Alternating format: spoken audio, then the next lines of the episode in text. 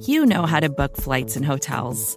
All you're missing is a tool to help you plan that unbelievable travel experience. That's why you need Viator. Book guided tours, excursions, and more in one place. There are over 300,000 travel experiences to choose from, so you can find something for everyone. And Viator offers free cancellation and 24 7 customer support for worry free travel. Download the Viator app now and use code Viator10 for 10% off your first booking in the app. Find travel experiences for you. Do more with Viator. Hey, this is Scott Galloway, author, professor, entrepreneur, and most importantly, host of the Prop G podcast. We got a special series running on right now called The Future of Work, where I answer all your questions on surprise, the future of work. Questions including what are we missing when we work remotely, or how do we handle work life balance when a major opportunity comes knocking? From the provocative to the technical, we're offering insights you won't want to miss. So tune in to the future of work, a Prop G Pod special sponsored by Canva. You can find it on the Prop G Pod wherever you get your podcasts.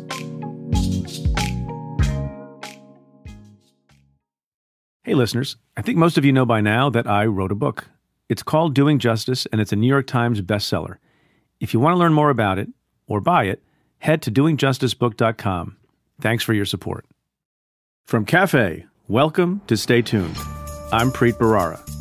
It's very hard to have outsized power if you're just seen as a selfish, nationalistic country, unless you stand for something larger than yourself, an aspiration that transcends national interests, you're you're kind of stuck. And my worry is that the Chinese are building this idea. It's larger than just uh, China, I think, or at least it's seen as that. That's David Ignatius, award winning columnist for The Washington Post. He's covered foreign policy with a focus on the Middle East for over 25 years. David and I discuss how the U.S. ended up in the current standoff with Iran, why diplomacy still matters, and why Trump might, hopefully, want to avoid conflict. But first, let's get to your questions. That's coming up. Stay tuned. Stay tuned is supported by SimpliSafe. Alarm, worry, anxiety, panic. Fear has many words, but there's just one word for exceptional home security SimpliSafe. They know it feels good to fear less. Award winning 24 7 protection for your home through it all blizzards, blackouts, and burglars. SimpliSafe has won awards from all the tech experts. Two time CNET Editor's Choice winner, PC Magazine's Reader's Choice. It's a Wirecutter top pick and called Best Home Security by The Verge. Better yet, SimpliSafe has no contract and no hidden fees. They keep prices fair and honest. Take fear out of your home. Try a 60 day risk free trial today with free shipping and free returns. Order now at simplisafe.com slash preet and have your home protected within a week. That's simplisafe.com slash preet. Hi, Preet. This is Larry in Denver, Colorado. Would you talk for a minute about the difference between evidence and proof? All I'm hearing is that there's no evidence of collusion when what I see is evidence out the wazoo and all over the walls of collusion. Could you speak to that for a minute? Thanks. Hey, Larry, thanks for your question. As I think of it, informally, evidence and proof are kind of synonyms for each other. And I think the confusion lies in the way some people have tried to spin things to say there's no proof of X or there's no evidence of X just because a prosecutor, like the special counsel or someone else, makes the ultimate decision not to bring a charge the ultimate decision not to bring a charge simply means that the prosecutor does not believe there is proof or evidence beyond a reasonable doubt to convince a unanimous jury of the guilt of the person that you're thinking about charging. So when you talk about conspiracy slash collusion or obstruction, there's lots and lots of evidence. At the end of the day, the special counsel, for different reasons with respect to volume one and volume two of the Mueller report, chose not to bring a charge. But you are right to be concerned the people trying to spin the situation as being devoid of evidence. When someone testifies about something and when there is a conversation between the president and Don McGahn about getting rid of Bob Mueller, that is all evidence. Some people might not find it overwhelming evidence or persuasive evidence. Some of it may be circumstantial evidence, but it's evidence. This next question is in the form of a tweet from Charlie047. Hashtag Ask Preet. Now it's reported Mueller doesn't want to testify publicly. What should we make of this?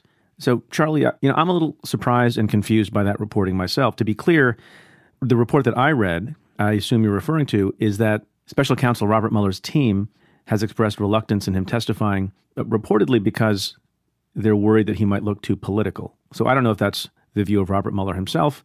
I don't know even necessarily if it's the view of his team. This might be, you know, secondhand, third-hand hearsay. So I wouldn't put a lot of stock in it. I sort of get the point. What I've been saying all along, based on my familiarity with Robert Mueller, both as a colleague and also as a staffer in the Senate, when I saw him come and testify a number of times, Bob Mueller doesn't shy away from testifying. Bob Mueller doesn't shy away from hard questions. Bob Mueller doesn't shy away from answering questions forthrightly when a lot of other people in his kind of position and station would hedge or filibuster, as we've seen some people do. I've said before, and I'll say again, I have never seen a person testify to a Senate committee more bluntly and more forthrightly and more credibly. So, you know, whether or not they're concerned about him looking political, I don't think that based on my experience watching him, that his demeanor or his approach or the way he formulates his answers suggest being political. You know, and maybe it's the case that things have changed with respect to his perception of the world because of all the ways in which his report has been politicized and his work has been politicized and the attacks on him and the rest of the team. So maybe he views the world through a slightly different lens. Certainly, the people around him may, but they're not Bob Mueller. And I still think whether or not he has concerns about how the testimony will be perceived, uh, I think he owes it to the American people and he owes it to Congress to come testify. He's been silent, and there have been critics of his silence. There have also been people who have supported his silence. And I think generally, overall, it's probably a better strategy given how much noise there is out there and how poor a decision it might be to get into a back and forth with uh, the president, the person who has the largest megaphone and loudest megaphone in the world. But now it's over. And now there are questions about what he found and questions about why he did what he did. And I think he owes it to everybody to come and testify, not behind closed doors, but publicly, as I've seen him do very, very well on many occasions. This next question comes in a tweet from at Poker Bishop, also known as Katrina Muller, without the E. Hashtag Ask Preet. Do you think Congress has the duty to impeach or just the power to impeach? Is the distinction important to this question? So that that's a very thoughtful and difficult question, Katrina, and I probably need to think about it more deeply. The duty to do something versus the power to do something. Now, the way I thought about my authority when I was a U.S. attorney and a prosecutor was clearly we have the power to bring charges. We have the power to indict particular people if we thought it was in the interests of justice to do so. And I suppose overall, we thought there was a duty to do justice and a duty to protect the public and a duty to hold people accountable. Um, I don't know that I ever thought about it as I have a duty in a particular case versus just the power in a particular case to bring a charge. But I suppose, depending on the circumstances, there sort of was. Duty is is a, is a deeply complex moral, philosophical, I think, question, and power less so. Uh, having the power to do something is simply a matter of you having the authority vested in you by statute or some other regulation or a delegation of authority from some higher power. But your question reminds me about another thing I've been thinking about with respect to this, and I, and I tweeted about it this past weekend. I spent all day Saturday thinking about some of these issues and, and what I would talk about with Anne Milgram on the Insider podcast and what I might write in that newsletter. And so I tweeted the following I said, So you're a House Dem. You're not sure impeachment is electorally smart, but you are sure impeachment is constitutionally warranted based on the facts. What is the right thing to do? Isn't duty, your word, greater than political speculation? Especially since everyone has basically sucked at the latter. Apologize to my parents for the use of the verb sucked. Um, and as I think about your question further, it probably is the case if you have the view that there is overwhelming evidence someone committed some transgression and you also have the power to hold that person accountable, then I think, yeah, in a manner of speaking, you do have a duty. The reason I sent that tweet is I'm recognizing on the part of Democrats their hesitation on the part of Nancy Pelosi and others. And as I'm taping this on Wednesday morning, uh, there was apparently a meeting of the caucus of Democrats with Nancy Pelosi, with various people discussing how to proceed on this issue, this very issue of whether you call them impeachment proceedings or not is unclear. But but what are you supposed to do?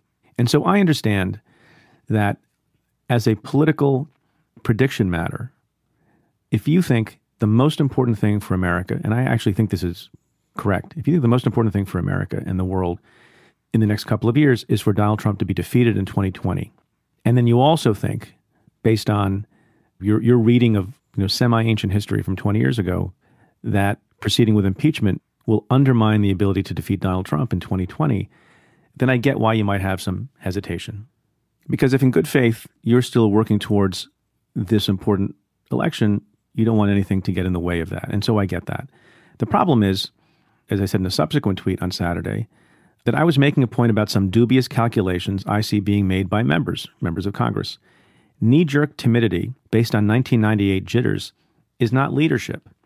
So, on the one hand, if you have this concern about the election and the effect that impeachment proceedings will have on that election, but on the other hand, you have certitude, moral, ethical, and factual certitude that the president committed acts that justify impeachment, how do you choose? And to me, having thought about it for a while and just having lived life for a while, the first thing is speculative. And people have been very bad at speculating what's going to happen in the future. And so, in a world in which the one decision is merely speculative, and the other you feel in your heart and in your mind is certain, you go with the certain, you go with the definite.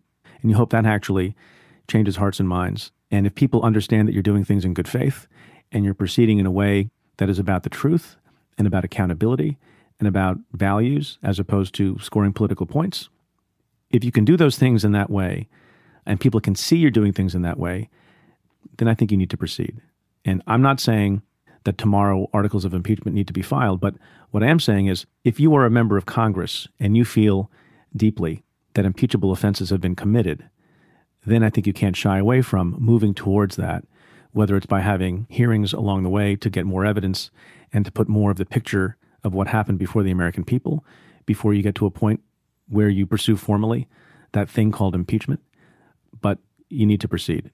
On the other hand, if you don't think that impeachable offenses have been committed, um, then it's an easy decision for you and you don't proceed.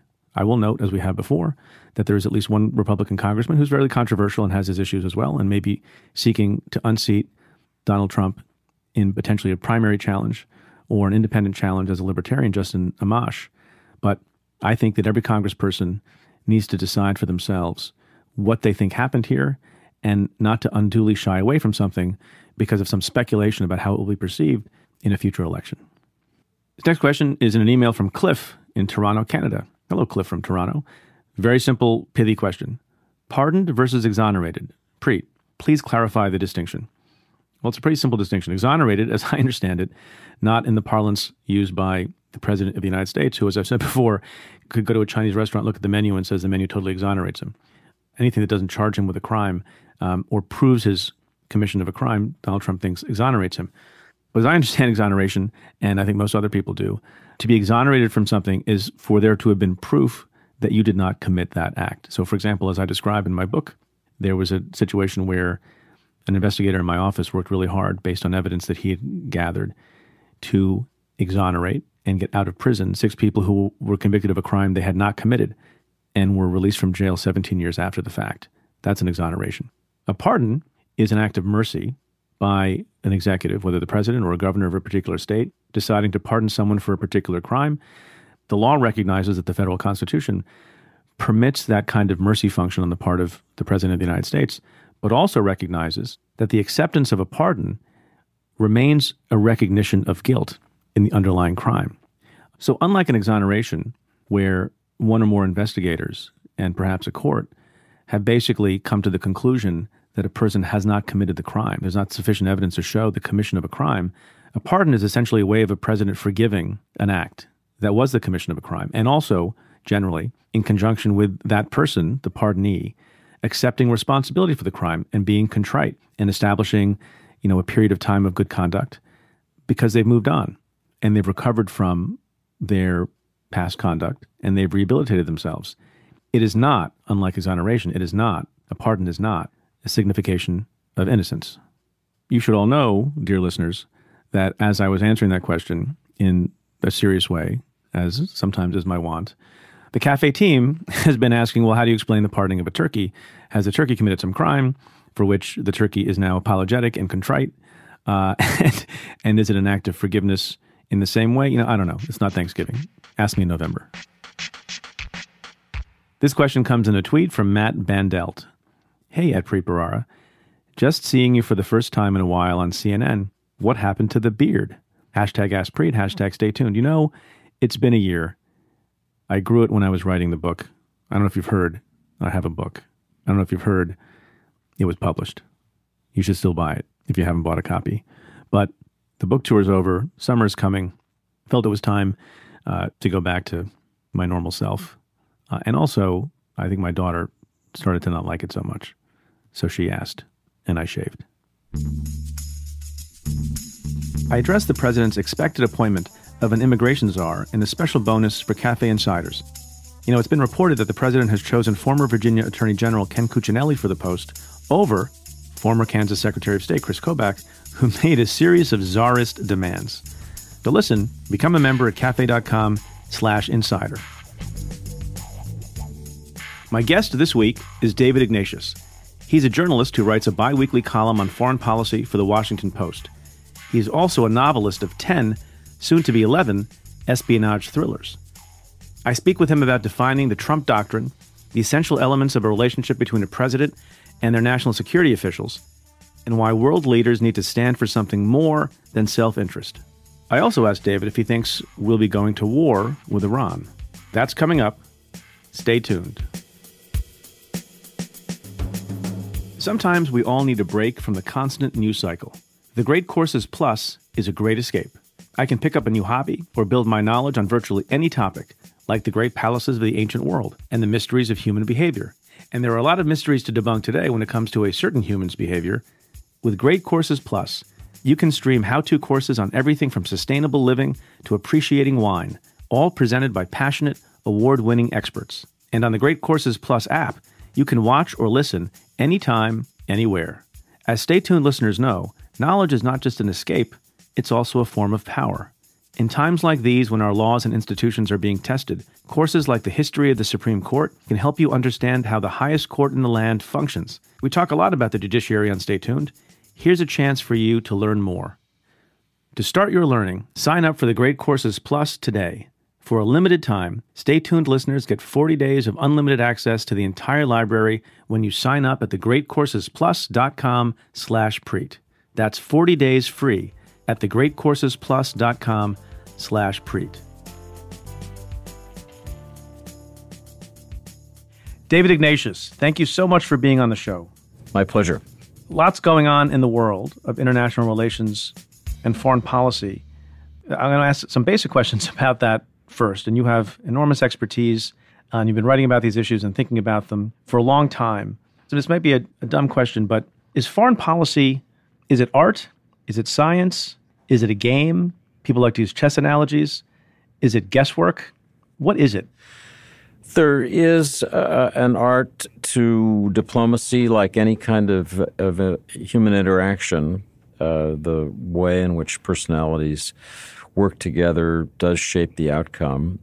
Uh, I more and more uh, writing about this subject, watching it, I, I feel as if it's at its center about being careful, about thinking of the not so obvious consequences of your actions, the really catastrophic things that I have watched and written about were mistakes that we just kind of sailed into with our eyes wide open. The invasion of Iraq is a good example. We knew for months and months we were going to invade Iraq. All the warning signs were there. The national security bureaucracies were pretty much clearly opposed. We went forward anyway, and boom, we, we ended up in this disaster from which we're really still recovering. Uh, I could think of other examples. Uh, so when I think about diplomacy, I often have the kind of dull but uh, essential theme in my columns: be careful. How does this end? What's what's the imagined uh, end game? to this uh, strategy that's being laid out so boldly.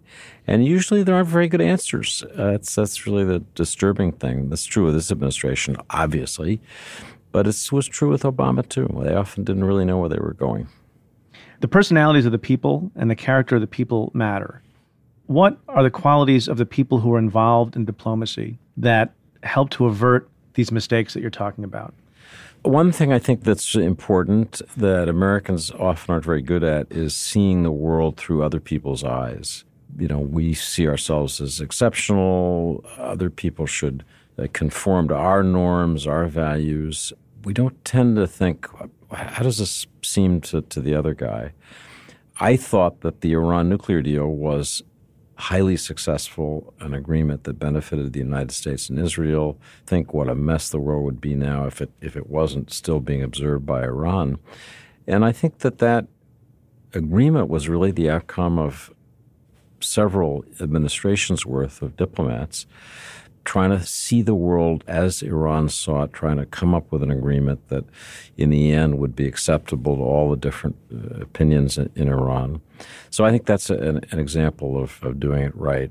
Uh, I think at, at his best, forgive me for using that phrase, Donald Trump does seem able to see things through other people's eyes. I think when he's in his flattery mode, you know, my dear friend Kim Jong Un, my dreams of, of, the future development of North Korea, you know, talking like a real estate salesman.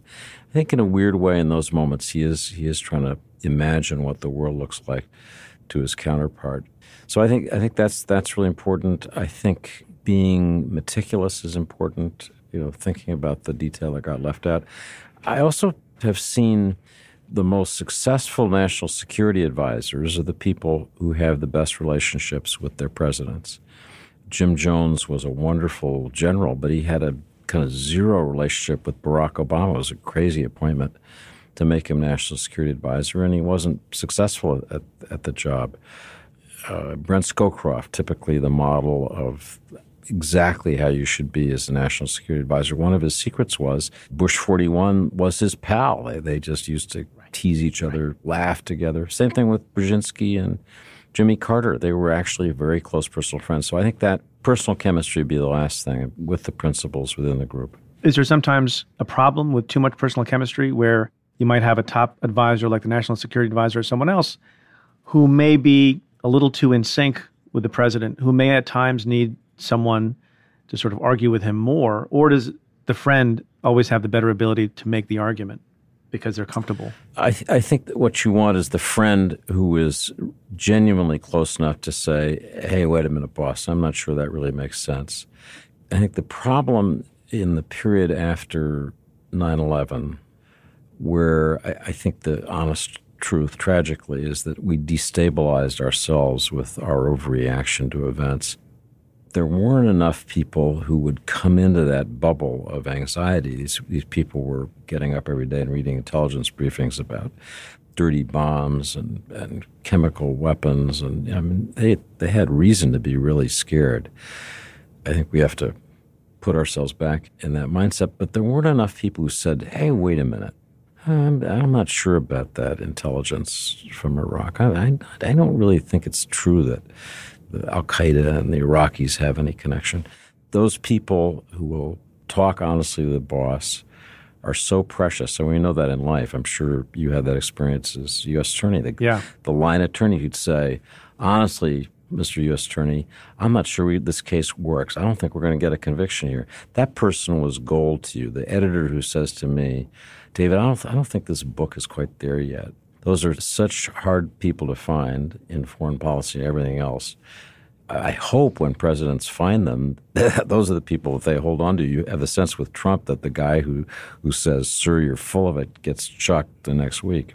Do you think that it's possible for a president like Trump to find that golden person in the form of his son in law?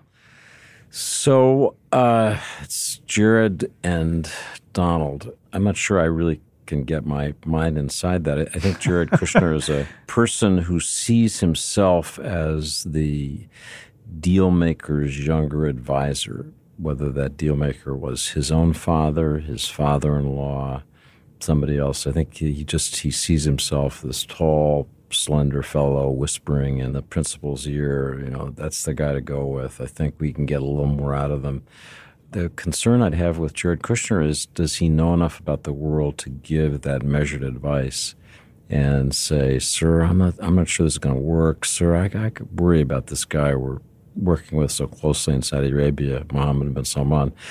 Clearly, that's not Jared Kushner. Clearly, Trump needs somebody like that. I, I have a feeling, you know, what do I know?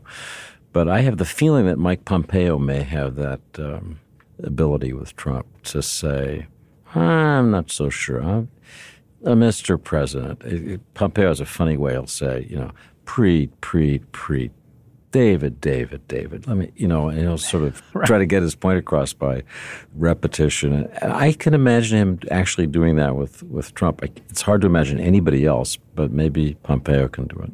Right, but but it may be the case. It sounds like that, that Jared Kushner might have the relationship to say the things that you need to say, but doesn't have the wherewithal to make the right recommendations or judgments. Which is, those are two different things.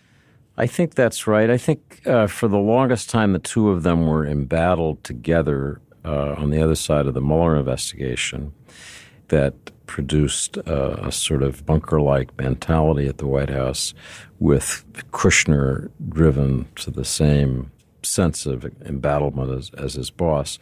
Yeah, maybe now that that pressure is reduced, um, there's more room to you know be critical to to raise a, a, skeptical voice. But again, I, there's very little evidence to me that Trump really likes that kind of criticism. Again, with a possible exception of Pompeo. David, let me ask you this this question. Maybe this is a question that's odd and overly basic, but I've always had a problem understanding diplomacy and foreign policy and international relations, and it may be because I'm very stuck in my mindset of being a lawyer, and there's always a sort of charter for conduct and how you make your decisions. There's a statute, there's a constitution, there's a body of law, and you can have disagreements about things that are ambiguous and that are vague. But when, when I was U.S. attorney, and I've told this story on other occasions, you know, the State Department had one goal with respect to dealing with something, and maybe the Justice Department had a different goal, which was easier stated and more obvious based on what the statutes were and what the FBI thought made sense in terms of law enforcement. And we were at odds with each other what I've not understood is what's the charter for a Secretary of State or someone who's leading some important diplomatic mission or effort? In other words, are there reducible principles like, look, whatever is good for America, or avoid war at all costs, or some other simple formulation that then has under it more complicated sub formulations, or is it something different? Well, I, I, think the standard answer would probably be uh, the diplomat's mission is to advance the interests of the United States, recognizing that that's complicated because our interests are partly uh, realpolitik interests in the conventional sense, and we also have an interest in maintaining our values, the credibility of, of our values. It's part of American power. So the, the diplomat is trying to find the, the balance between interests and values to get a good deal done. Um, I've always thought that America's power in the time that, that I have been alive, I was born in 1950, has been about our network of alliances and partnerships around the world and the international institutions that we created. The United Nations, the World Bank, IMF, NATO didn't diminish our influence. Actually, they expanded it because they allowed us to work through all these different channels uh, there's this, to me, crazy idea that's developed that Trump is the primary exponent of that these institutions weaken American power. I think it's the opposite. To the extent that we have multilateral backing, uh, we end up being much stronger. That's why I thought it was completely nuts to abandon the Trans Pacific Partnership, the trade agreement that would have been the cement for um, the rational way of containing Chinese power going forward. So I think uh, good American diplomats have, have seen this network of power. We have been blessed. Again, we don't think about it enough, but we've been blessed with having really good allies after World War II. Our allies in Asia, in particular, have been fantastic. China's been a, a nuisance, obviously, worse than that since the revolution, the, the Korean War, but we had increasingly a strong Japan as a way to help contain uh, problems in the region. We had an increasingly strong South Korea. We helped build a strong Singapore out of the jungle. Uh, we had a strong and steadfast partner in Australia. Increasingly, we've had a strong India. Again, I just don't think people understand that it's those envelopes of power that help us to avoid the direct bilateral crunch where it's just us facing off against the adversary. We have these buffers that, that absorb it. Again, I good diplomats understand that's why they spent so damn much time going to visit all these capitals. It's to kind of stroke our partners and let them know that they matter to us. Not just in a kind of uh, diplomatic, uh, cookie pushing way, but they matter to us in terms of our interests, in terms of how we project power. So you mentioned the fact that people often don't understand this principle and the importance of alliances. Is Donald Trump one of those people? Yes. I think Donald Trump is just um, clueless about the value of our structure of alliances. He's a go it alone guy. He's always been suspicious of multilateral agreements. There's a reason that he's never been effective as a member of loan syndications or big business deals. You, you, talk to people who do business in New York, as I'm sure you have, and one, one thing that's always amazing to me is how often people say, I can't really tell you that much about Donald Trump. I never did business with him. You know, I first got into real estate or banking. I just he just didn't seem like a guy I wanted to to have as a counterparty or have on my syndication team. He's been in his own sandbox. He, playing with others has never been his his thing, and so I think in the international context, he doesn't he doesn't get it. He doesn't really value it. He blows off allies without realizing how much damage he's doing. You know, I get a question a lot in my area of expertise, I suppose. Law enforcement, democratic institutions, the relationship between politics and law enforcement, those kinds of things. And people will often ask, what will be the lasting damage, if any, from the ways in which Donald Trump is trampling norms, whether it's about the free press or it's about the independent judiciary? In this other area of diplomacy and foreign affairs, this habit that you're referring to of not fully understanding and appreciating the value of these alliances and doing things that are out of the ordinary and trampling on norms. What is the lasting effect of that? Is it in some way changing materially and permanently the world order or not? Well, the world order was probably changing anyway. The American century was long in the tooth. We weren't wise after 9 11. We certainly weren't wise in Iraq and Afghanistan, and, and the world saw that. So I think we were due for some adjustment, but not as, as catastrophic as we've seen. My fear is twofold. First, I, I think in the beginning of the, of the Trump presidency, I would often say and write in my columns that the basic momentum of American power was, was so enormous, our military, our intelligence services, that it just would continue forward. You had Mattis as a strong Secretary of Defense. You had Tillerson as a smart, not all that great a leader of the State Department, but a smart guy Secretary of State. And that we would contain the mischief that, that Trump would do. I, I once heard from one of these cabinet members, he said to me, I always have to remind myself a tweet isn't the same thing as a policy. So hey, you can tweet, but that doesn't mean I'm going to issue an order changing our, our deployments or notifying allies. To wait until I get the policy directive. So I tended to think, man, the damage will be there, but not overwhelming. I don't think that anymore. I think the damage will be significant. Uh, one reason is the world doesn't stand still. Other countries see our weakness, our disorientation. I was traveling overseas recently, and a prominent foreign person said, America's lost. And I didn't really have a comeback to that. So I think in this period where we're lost, our political system is pretty much paralyzed. Other countries are, are making up ground, China especially, but Russia too. Uh, so I, I, think by the time we get back to our senses, hoping that, that we do, uh, I, I, think um, the world will, will look different. I think the second thing that we'll have trouble recovering from is the world's realization that something that they never thought could happen. The world just really couldn't imagine that somebody like Donald Trump, as immoral, as crude, as deceitful, could become our president. But it happened.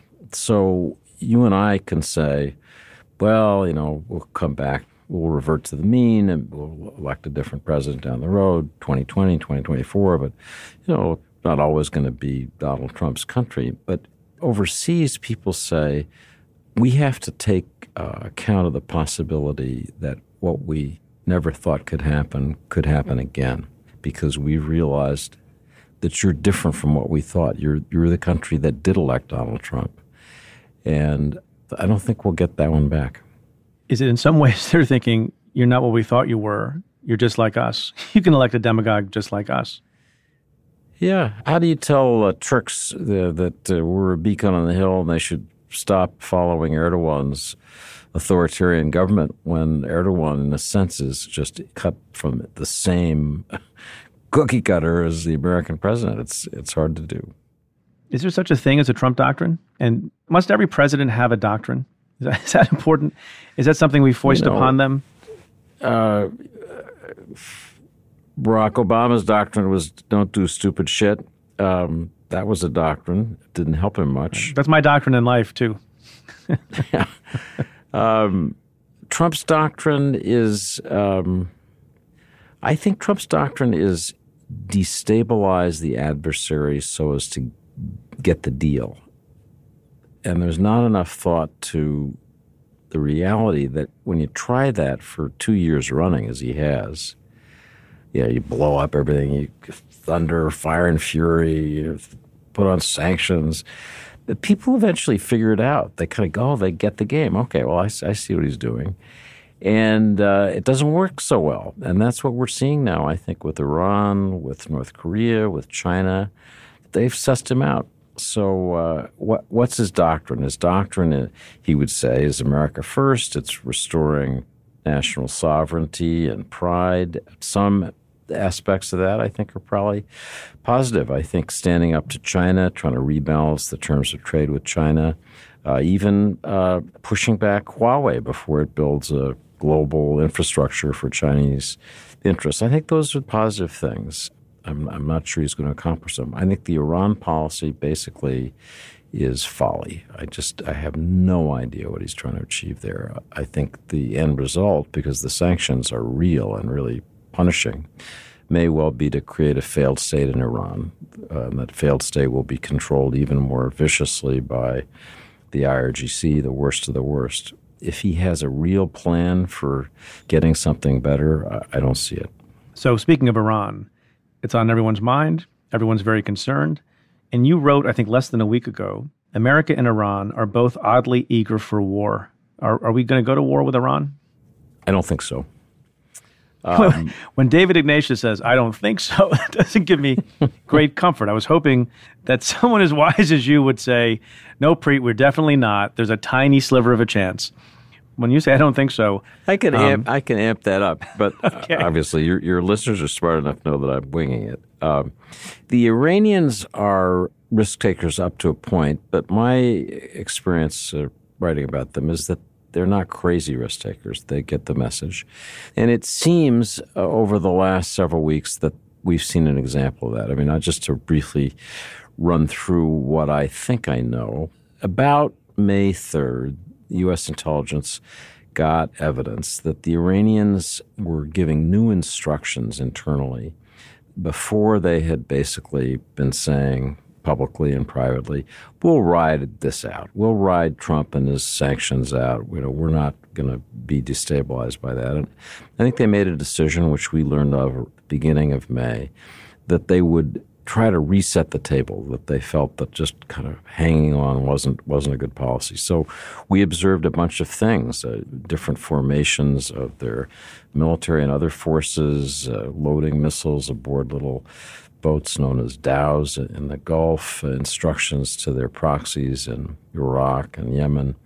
So there were, there were a series of things. I think that intelligence was real, and it resulted in this sharp uh, movement of U.S. forces, aircraft carrier Abraham Lincoln, the B 52s, et cetera, et cetera. And from what I'm told, that message got through that by May 8 or 9, there were different instructions going out to Iranian forces, and there were observable steps back. Some of the missiles put on board these dhows were taken off. The Iranians used military force, but in a very deniable way, uh, floating mines hitting ships off the UAE. You know, that's a deniable way to operate. Uh, the Houthis, their proxies in Yemen, sending drones to attack a Saudi pipeline.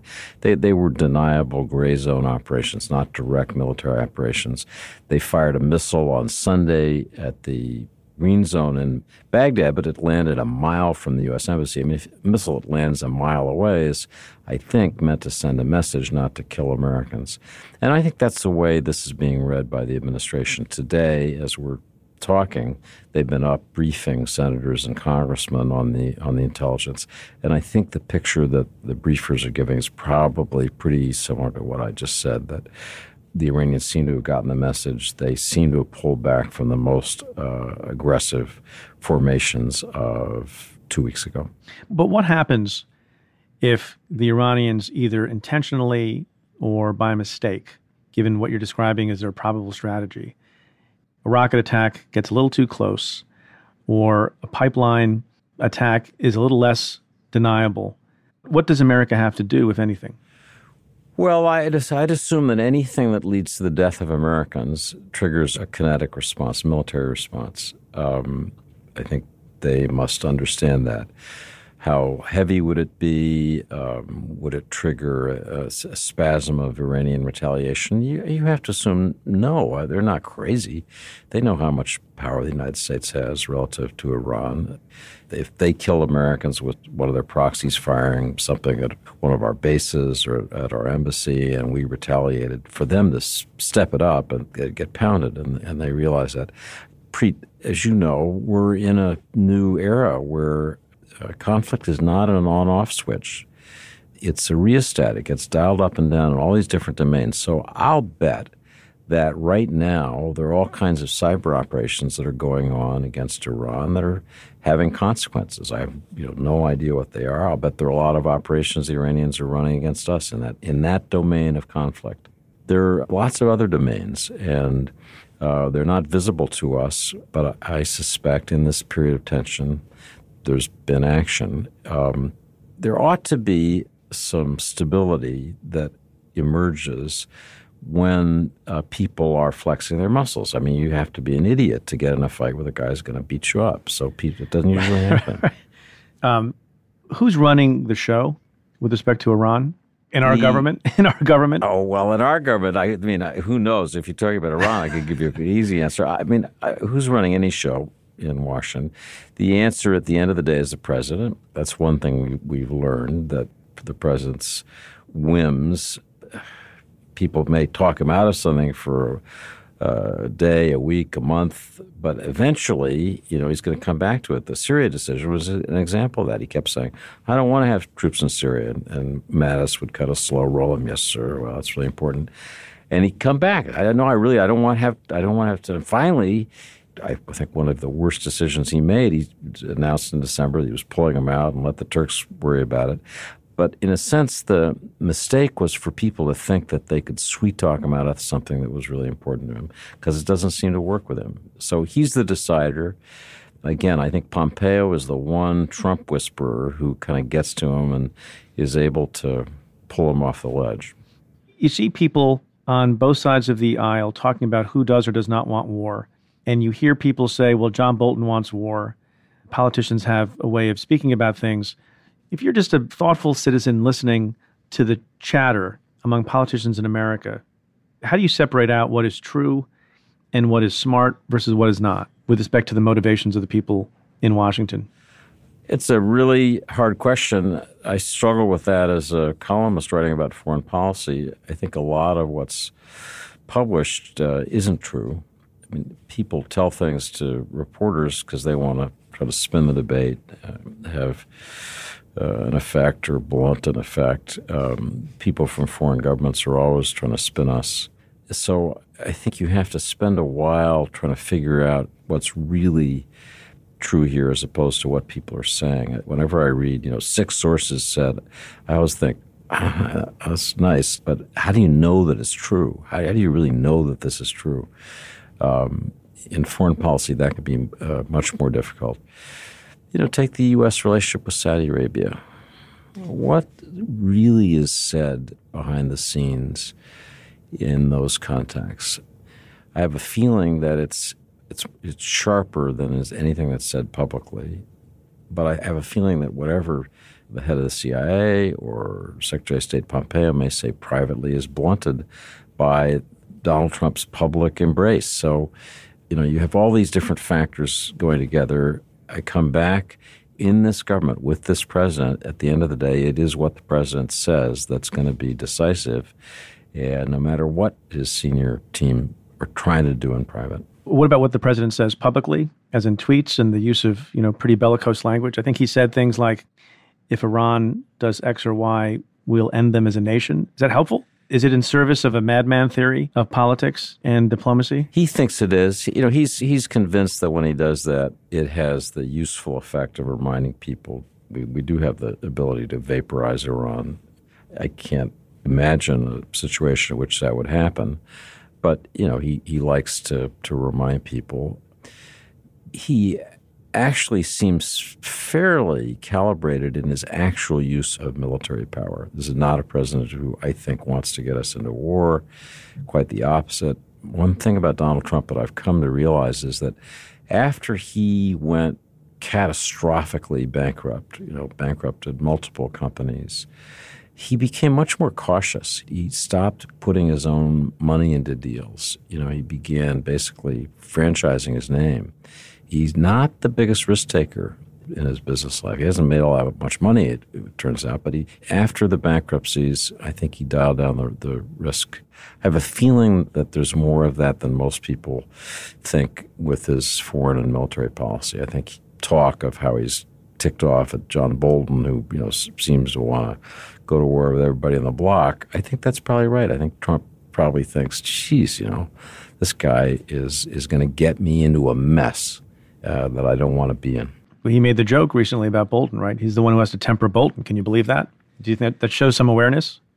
Well, I think it, it shows a useful awareness of Bolton's um, historic uh, overenthusiasm for confrontation and the threat, presumably the use of military force. I think Bolton is um, the proverbial, you know, if you can call mannered man with a mustache a bull. He's the bull of the china shop. um, outside of Iran, what's the most difficult foreign policy predicament the U.S. finds itself in? So I think the most interesting thing that's happened uh, recently, most consequential, maybe the most consequential foreign policy decision of Trump's presidency was the decision to really try to stop the crown jewel of China's technology sector, Huawei, from expanding its networks around the world by first forbidding American companies from selling them technology. And then there's a second corollary people haven't noticed, which is that American companies will be prevented from buying technology from Huawei. Uh, the advocates of this policy very deliberately want to decouple the technology world. Now, this is a big stop sign, more than that, a fence against the expansion of China's one real technology champion. Huawei is a world class company. A number of these Chinese companies are, are not that, but Huawei is. And Trump is not alone in thinking that this is a, a potential long term threat to the U.S. The people in the intelligence community would absolutely agree. They've been arguing for 10 years that we ought to take steps to limit Huawei's uh, ability to grow and install its networks around the world. So I think this was really a big deal. Um, I think the Chinese are still struggling to figure out what what to do about it. Uh, if it's successful, it's a real setback for China um, Huawei is an almost dominant company, but it still needs to buy chips. The Chinese are not able to make the chips that drive advanced digital systems on their own. They, they either steal them or buy them. And so they're still vulnerable. I think one thing that people in the Trump administration have said, and I think they're probably right in this, is it's better to confront China today than 10 years from now. 10 years from now, they'll be a lot more powerful, and it will be much harder to draw lines and alter the terms of trade, uh, insist that Huawei play by rules closer to international rules. So it's a really big deal. Uh, the Trump administration, I think, characteristically didn't discuss it enough internally because there are a lot of complicated knock on issues. There are a lot of legal issues you probably have thought about Preet. There's a lot of alliance management. We're basically asking our allies to go along with us. We're saying you're going to have to choose between us and the Chinese, between Huawei and alternatives that are coming along uh, Nokia, Samsung, and Ericsson are the three companies that, you know, in another year or so will be able to challenge Huawei. So we're, we're asking the world to take a pause here to reset and keep the Chinese from being dominant. Will they go along with us? I don't know, but I think this was a much bigger deal than people have generally recognized. Fair to say that we're already a little bit late. You said better to deal with China now than 10 years from now. Reasonable argument to say we should have done it 10 years ago. Yeah, but you know, it's as I like to say, it's never too late to do the right thing. Um, sometimes it is. Well, sometimes it is, but but I, I don't think in this case. I've written my column about this. Uh, I've just tried to think. Okay, if it basically makes sense to challenge Huawei, how do you do it? What are the problems with the way the Trump administration has chosen to do it? And there are some real ones. We want to live in a world where there is technological coexistence. A world where there are fences is one that will make everybody worse off. Reduced economic growth and benefits for, for the Chinese and for us both. Where's that sweet spot and how do you get there? And I think that's a debate. We talk about all this stuff that doesn't matter so much. This is something that I'd love to see people talk about more.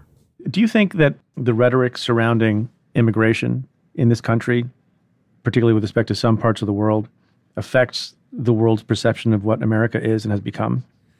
I think to the extent that we had moral standing in the world, it's because people really thought that we were different. Selfish, venal, nationalistic interests, smallness of mind that characterizes so many countries. People thought rightly that America was was different. We had this kind of inexplicable idealism, generosity, openness to other people. You know, my grandparents came to America and benefited from this uh, amazing openness and generosity uh, that was at the core of the American character. I think we become less um, less generous as a people. I, maybe it's because we're we're not as rich and dominant in the world. I'm not sure why, but I, th- I think the world perceives us a little bit differently. You know, I think of the movies, American movies have been dominant through my lifetime. But you look at the kinds of movies that we used to make and the themes and the idealism, the American values that ran through them. Think of the, the, the classics that the world watched and then compare them to, you know, the Avengers, the latest uh, superhero blockbuster. It's just different. It's just a different image of America that, that's projected. I think the world sees that. I, I think the final point I make on this is that it's very hard to have outsized power if you're just seen as a selfish, nationalistic country, unless you stand for something larger than yourself, an aspiration that transcends national interests. You're you're kind of stuck. And my worry is that the Chinese are building this idea that they talk about with their Belt and Road Initiative, their immense investment in Africa and the developing countries in Asia.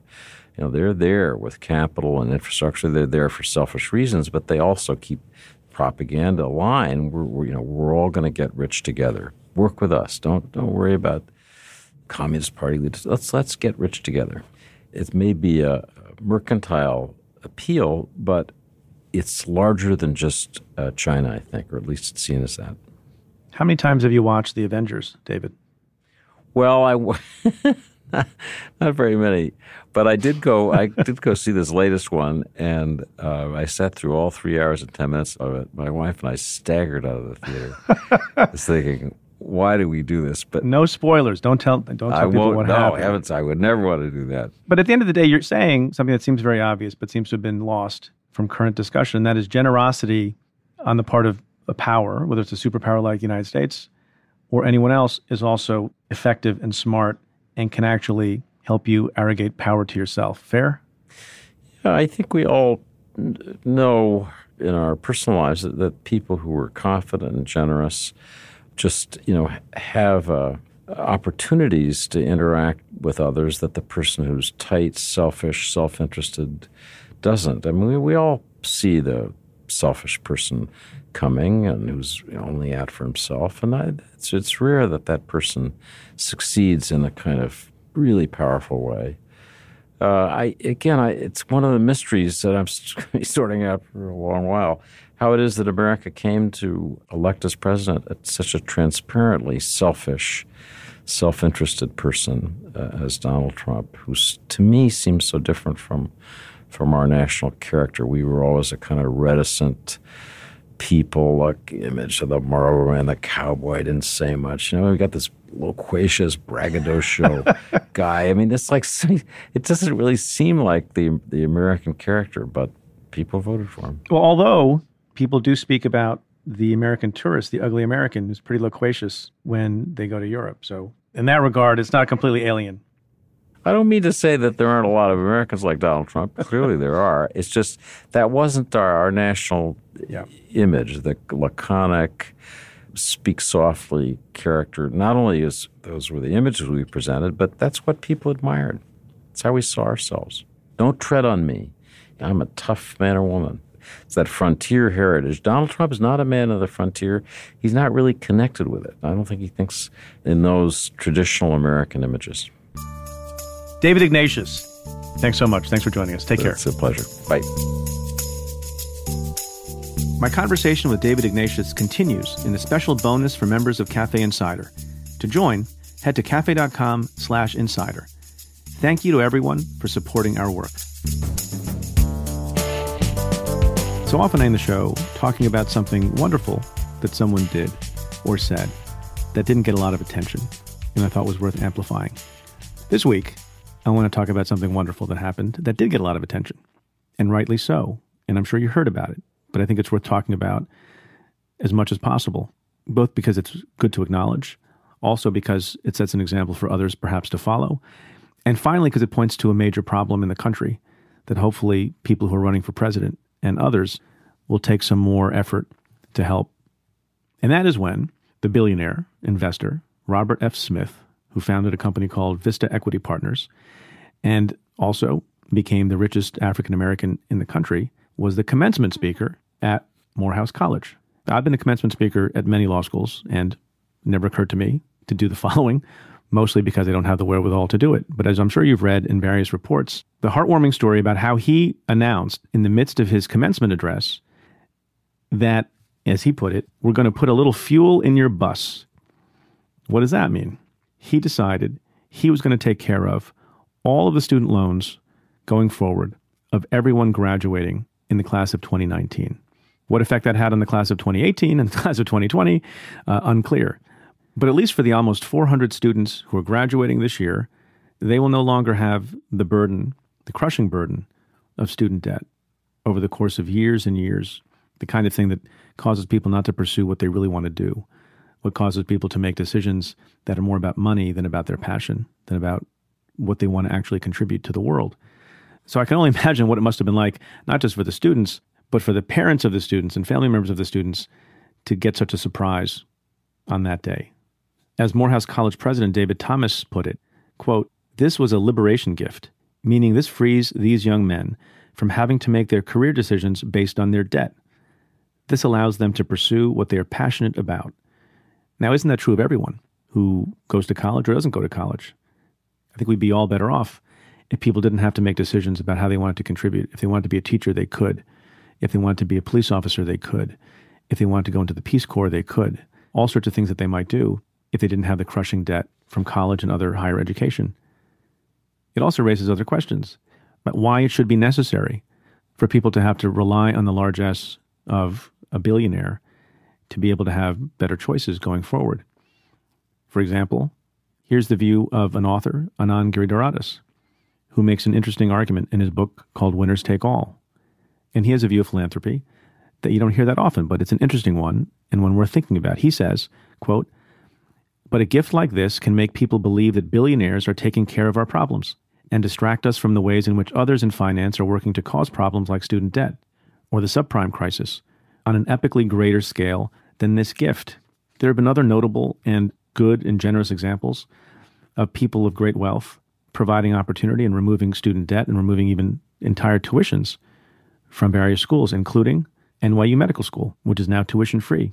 That was made possible in large part by a gift from Ken Langone, another billionaire who has now had the medical school named after him. The bottom line is, I think this is terrific news.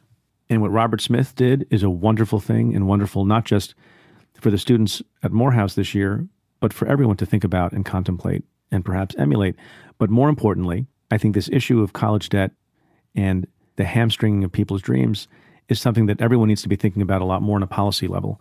And I think there are a number of people who are running for president in 2020 on the Democratic side who are addressing the issue. And one of the things that I think we should be looking at very closely in deciding who to support or not support is how they view this issue, because it's not going to be solved by a few well meaning billionaires.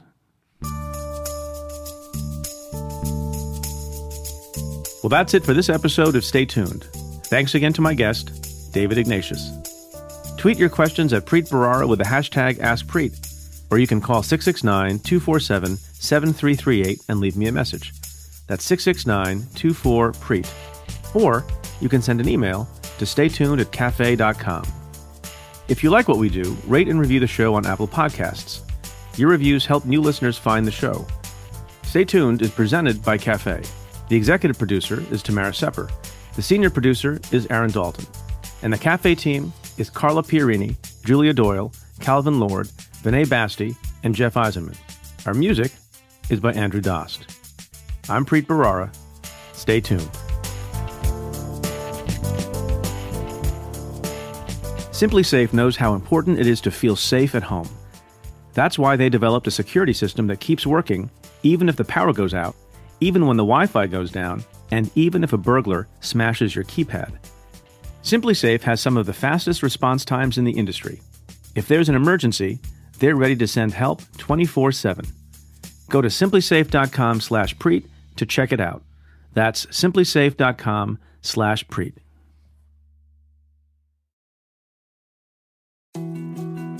More to dos, less time, and an infinite number of tools to keep track of. Sometimes doing business has never felt harder, but you don't need a miracle to hit your goals. You can just use HubSpot because their all in one customer platform can make growing your business infinitely easier. Imagine this high quality leads, fast closing deals, wildly happy customers, and more benchmark breaking quarters. It's not a miracle, it's HubSpot. Visit HubSpot.com to get started today.